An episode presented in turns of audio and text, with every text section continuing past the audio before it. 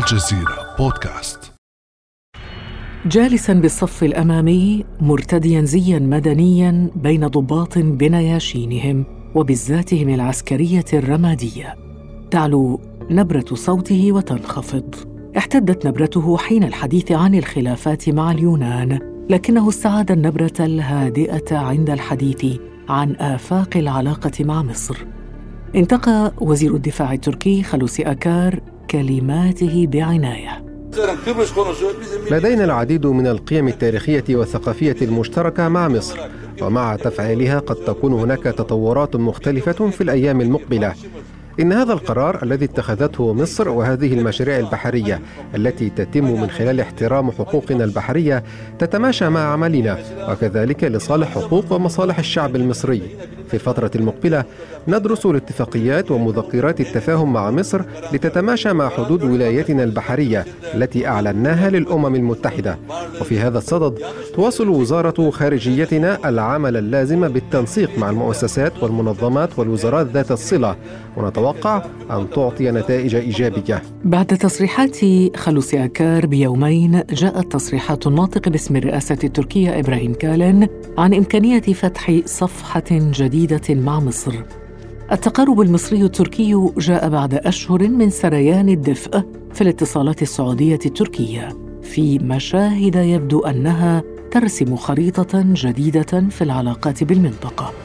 فما الذي يربط بين هذه المصالحات؟ وهل هي حاجة داخلية للدول أم ضرورة املتها ضغوط خارجية مرتقبة أو أخرى قائمة؟ وما انعكاساتها على خريطة التحالفات في المنطقة وملفاتها الكبرى. بعد أمس من الجزيرة بودكاست أنا خديجة بن جنة.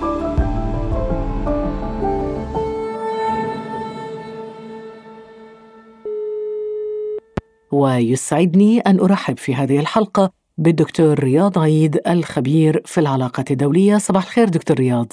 أهلا بك شكرا لاستضافتي دكتور رياض عيد ما لم نذكره في المقدمة هو أن هذه الآونة شهدت المصالحة الخليجية واتصالات تركية بحرينية وأيضا بعض الإشارات بين أنقرة وأبو ظبي هل من رابط بين كل هذه الاتصالات برأيك؟ بدون شك هناك رابط كبير هو أن هناك سيولة سياسية كبيرة تعيشها منطقة الشرق الأوسط وتحديدا غرب آسيا خاصة بعد أن قررت الولايات المتحدة الأمريكية العودة إلى الاتفاق النووي وبعد أن يبدو كما هو واضح أنها قد اتفقت مع روسيا على يعني تبريد الملفات في منطقة الشرق الأوسط وإن كانت إدارة الرئيس جو بايدن يعني لم تذكر بأنها تريد أن تحلحل الوضع في سوريا إلا أنه واضح بما لا يقبل الجدل أن الملفات المعقدة في الشرق الأوسط التي تريد إدارة الرئيس جو بايدن حلها هي اولا ملف أفغانستان أو اولا الملف النووي مع إيران ثانيا ملف أفغانستان ثالثا ملف الإرهاب بعدين الديمقراطية وحقوق الإنسان في المنطقة. بالنسبة لملف إيران تدرك الولايات المتحدة الأمريكية أن في هذا الملف يعني هناك قلق كبير من حلفائها في دول الخليج وأيضا هناك قلق من حليفتها الأساسية دولة إسرائيل. وهناك فعلا يعني تريد تطمينات لهذه الدول. النقطة الثانية انسحابها من أفغانستان تعرقلت الحوارات ما بين طالبان والدولة الأفغانية وبالتالي علقت الولايات المتحدة الأمريكية انسحابها من أفغانستان حتى حلحلت هذه القضايا واضح بأن الولايات المتحدة الأمريكية تدرك أنها إذا أرادت أن تنسحب من أفغانستان هناك دور لروسيا ودور لإيران أيضا في هذه الملفات أيضا الولايات المتحدة الأمريكية قالت أنها لن تقيم مصالحات أو إنجازات في المنطقة إلا بعد الاتفاق مع حلفائها، لذلك في ظل هذا المناخ بدأت كل الفرقاء في المنطقة تفتش على تبريد الملفات ومواكبة هذا الزخم الأمريكي لأن كل الخلافات والمشاكل العسكرية التي حدثت في المنطقة تصرف إجمالا في السياسة لكن دكتور هذه المصالحات التي تحدثنا عنها الآن هل وهذا التبريد كما وصفته أنت هل يأتي بدوافع داخلية أم بضغوط خارجية تمليها عليه؟ أنا برأيي الاثنين معا.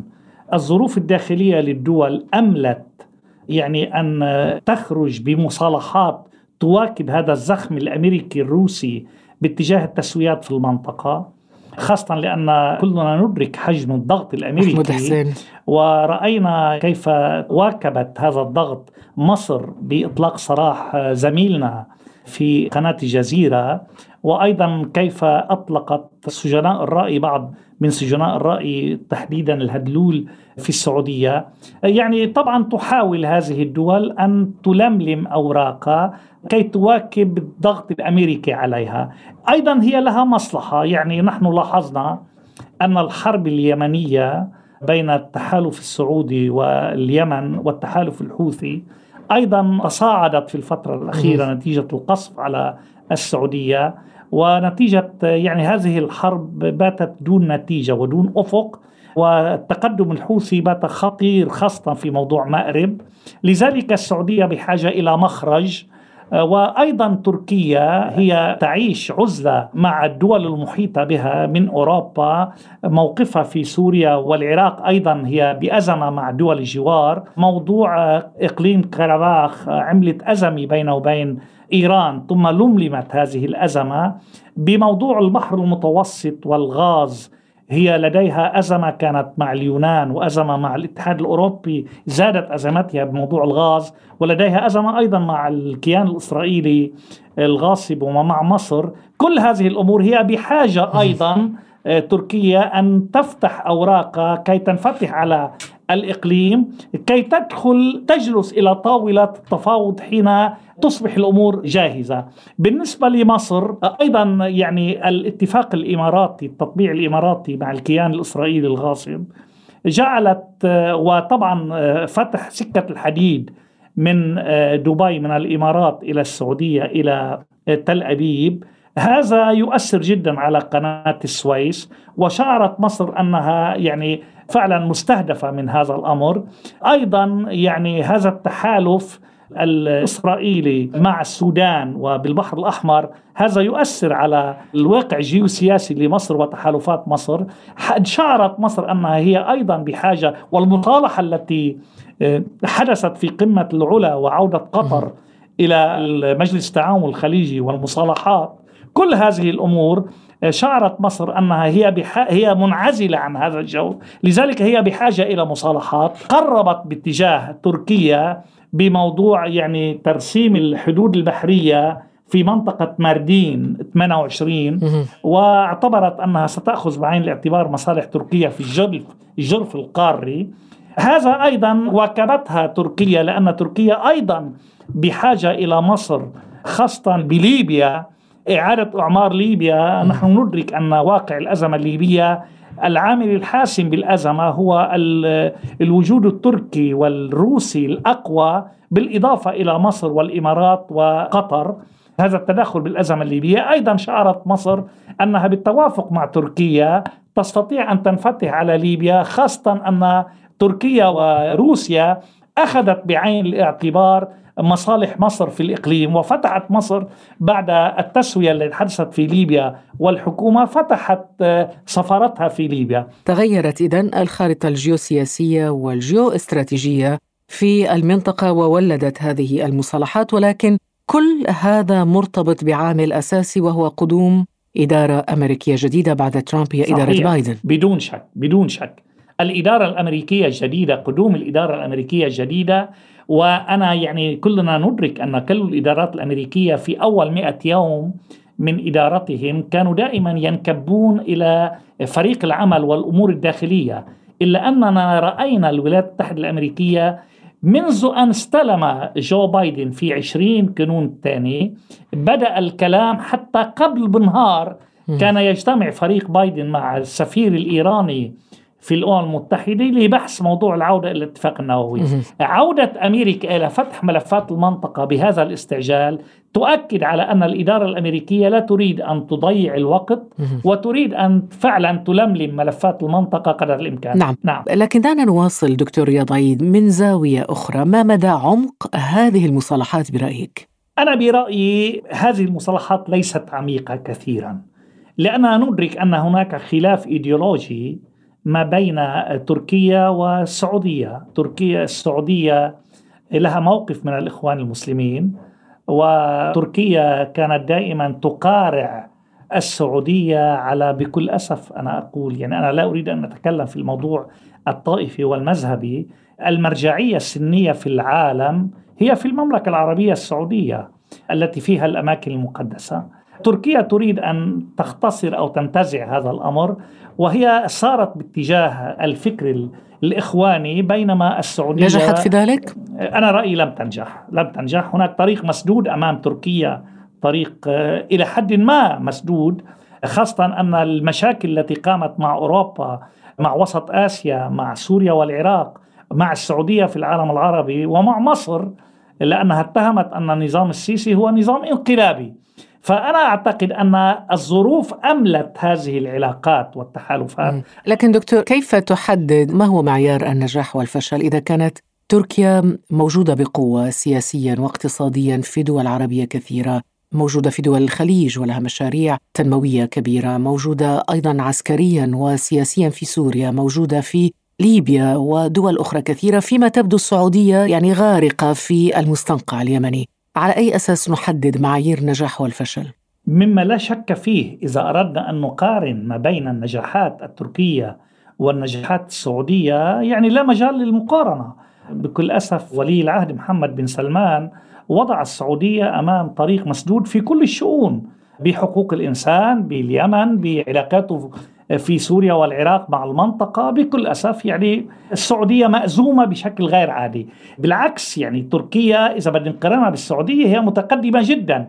لكن أنا أقول أن المشاكل يعني تركيا طرحت صفر مشاكل بالعلاقة مع جيران. نرى أن علاقاتها متوترة مع الاتحاد الأوروبي.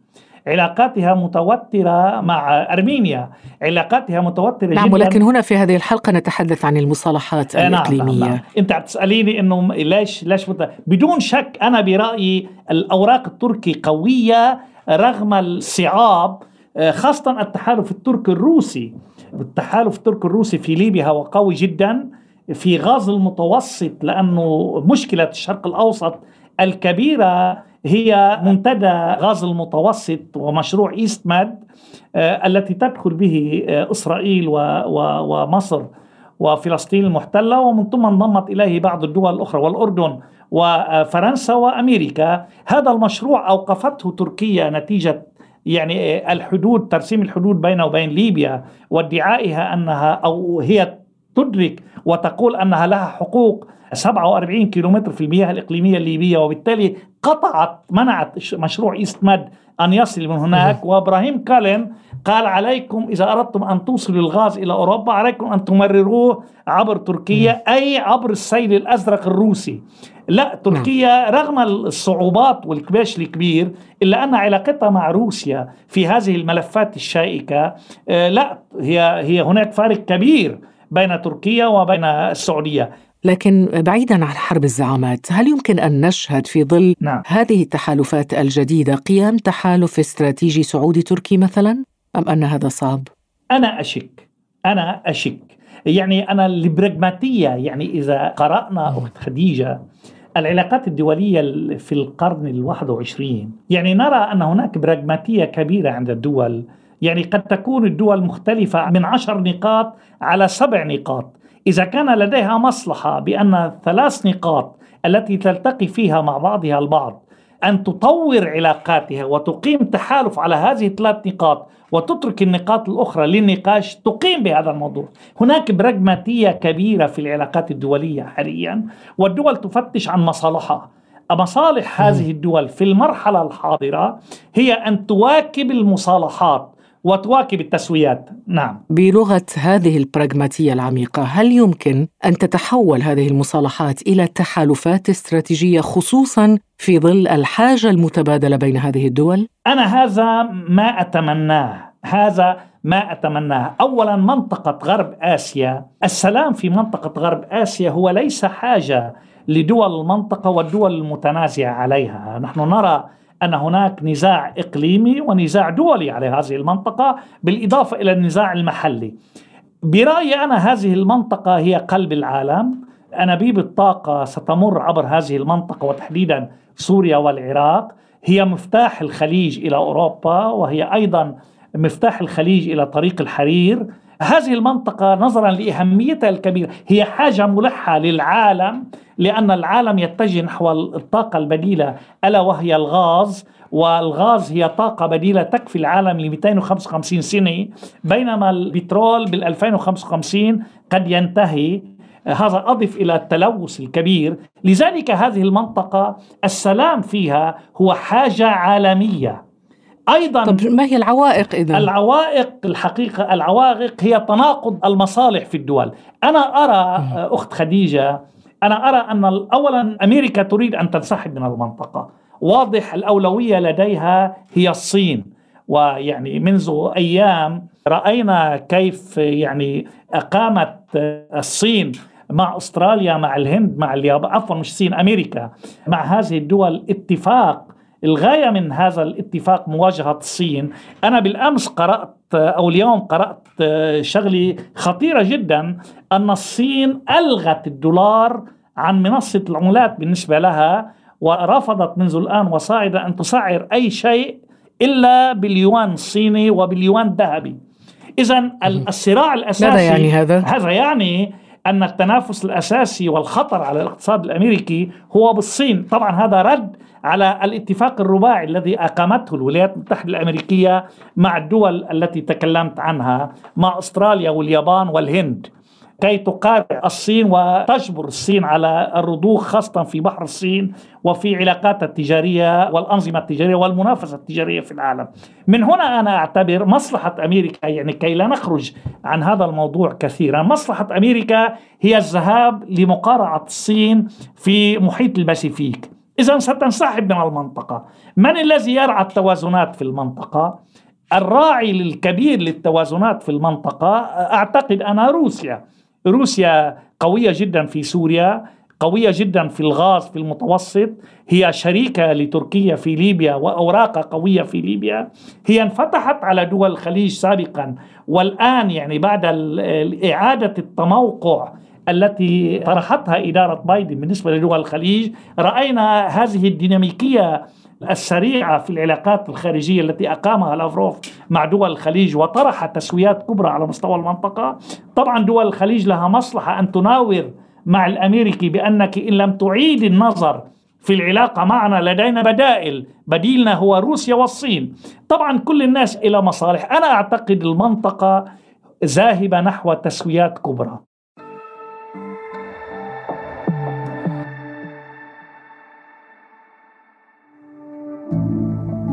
على تواصل مستمر مع الجزيرة بودكاست ولا تنسى تفعيل زر الاشتراك الموجود في تطبيقك لتصلك الحلقات يومياً.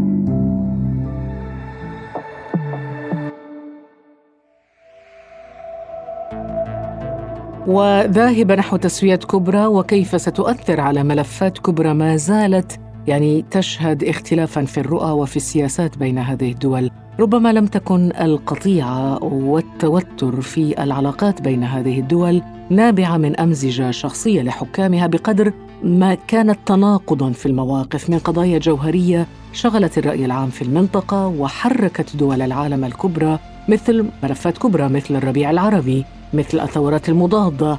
ومن الصعب أن توجد مصالحة توحد موقف هذه الأطراف في قضايا سالت فيها دماء وانعقدت لها محاكم. وصيغة استراتيجيات سياسية وإعلامية على أساسها. دكتور رياض عيد هنا نسأل ما انعكاس مثل هذه المصالحات على ملفات كمشكلة الانقلاب آه، والإخوان في مصر وتركيا تستضيف كل قياداتهم تقريبا، قيادات الاخوان تقريبا كلهم موجودين في تركيا، فكيف تؤثر هذه المصالحات على هذه الملفات التي ما زالت يعني موجودة ومشتعلة حتى الآن؟ يعني أنا أقول أن قيادة الإخوان المسلمين ليست موجودة فقط في تركيا.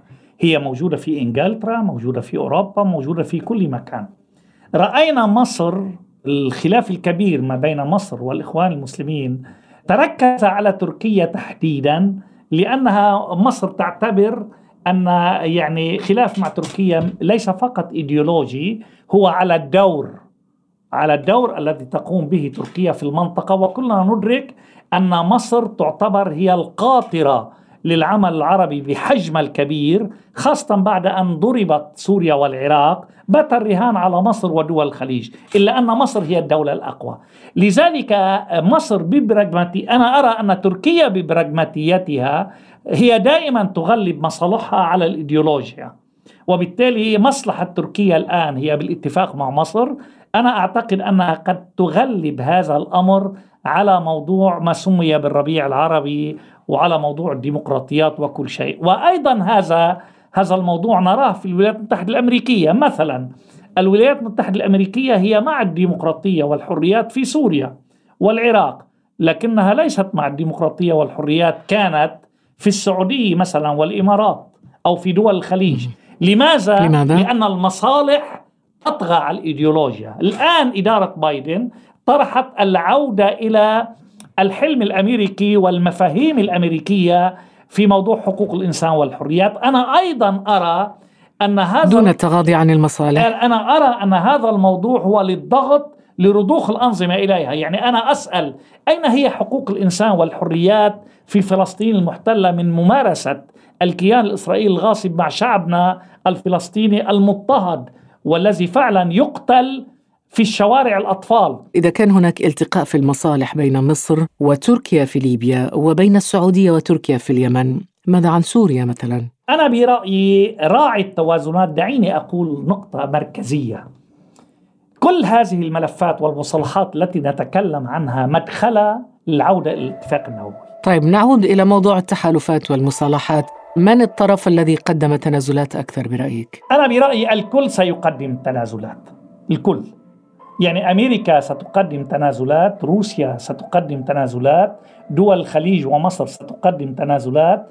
نستطيع أن نوجد يعني بروسس آلية أنا برأيي هذه الدول تستطيع أن توجد آلية دائما في التسويات لا أحد يستطيع أن يأخذ مئة بالمئة من مصالحه إلا أنه نستطيع أن نوجد توليفة سياسية معينة تأخذ بعين الاعتبار مصالح الجميع وتأخذ بعين الاعتبار المصلحة الدولية نعم.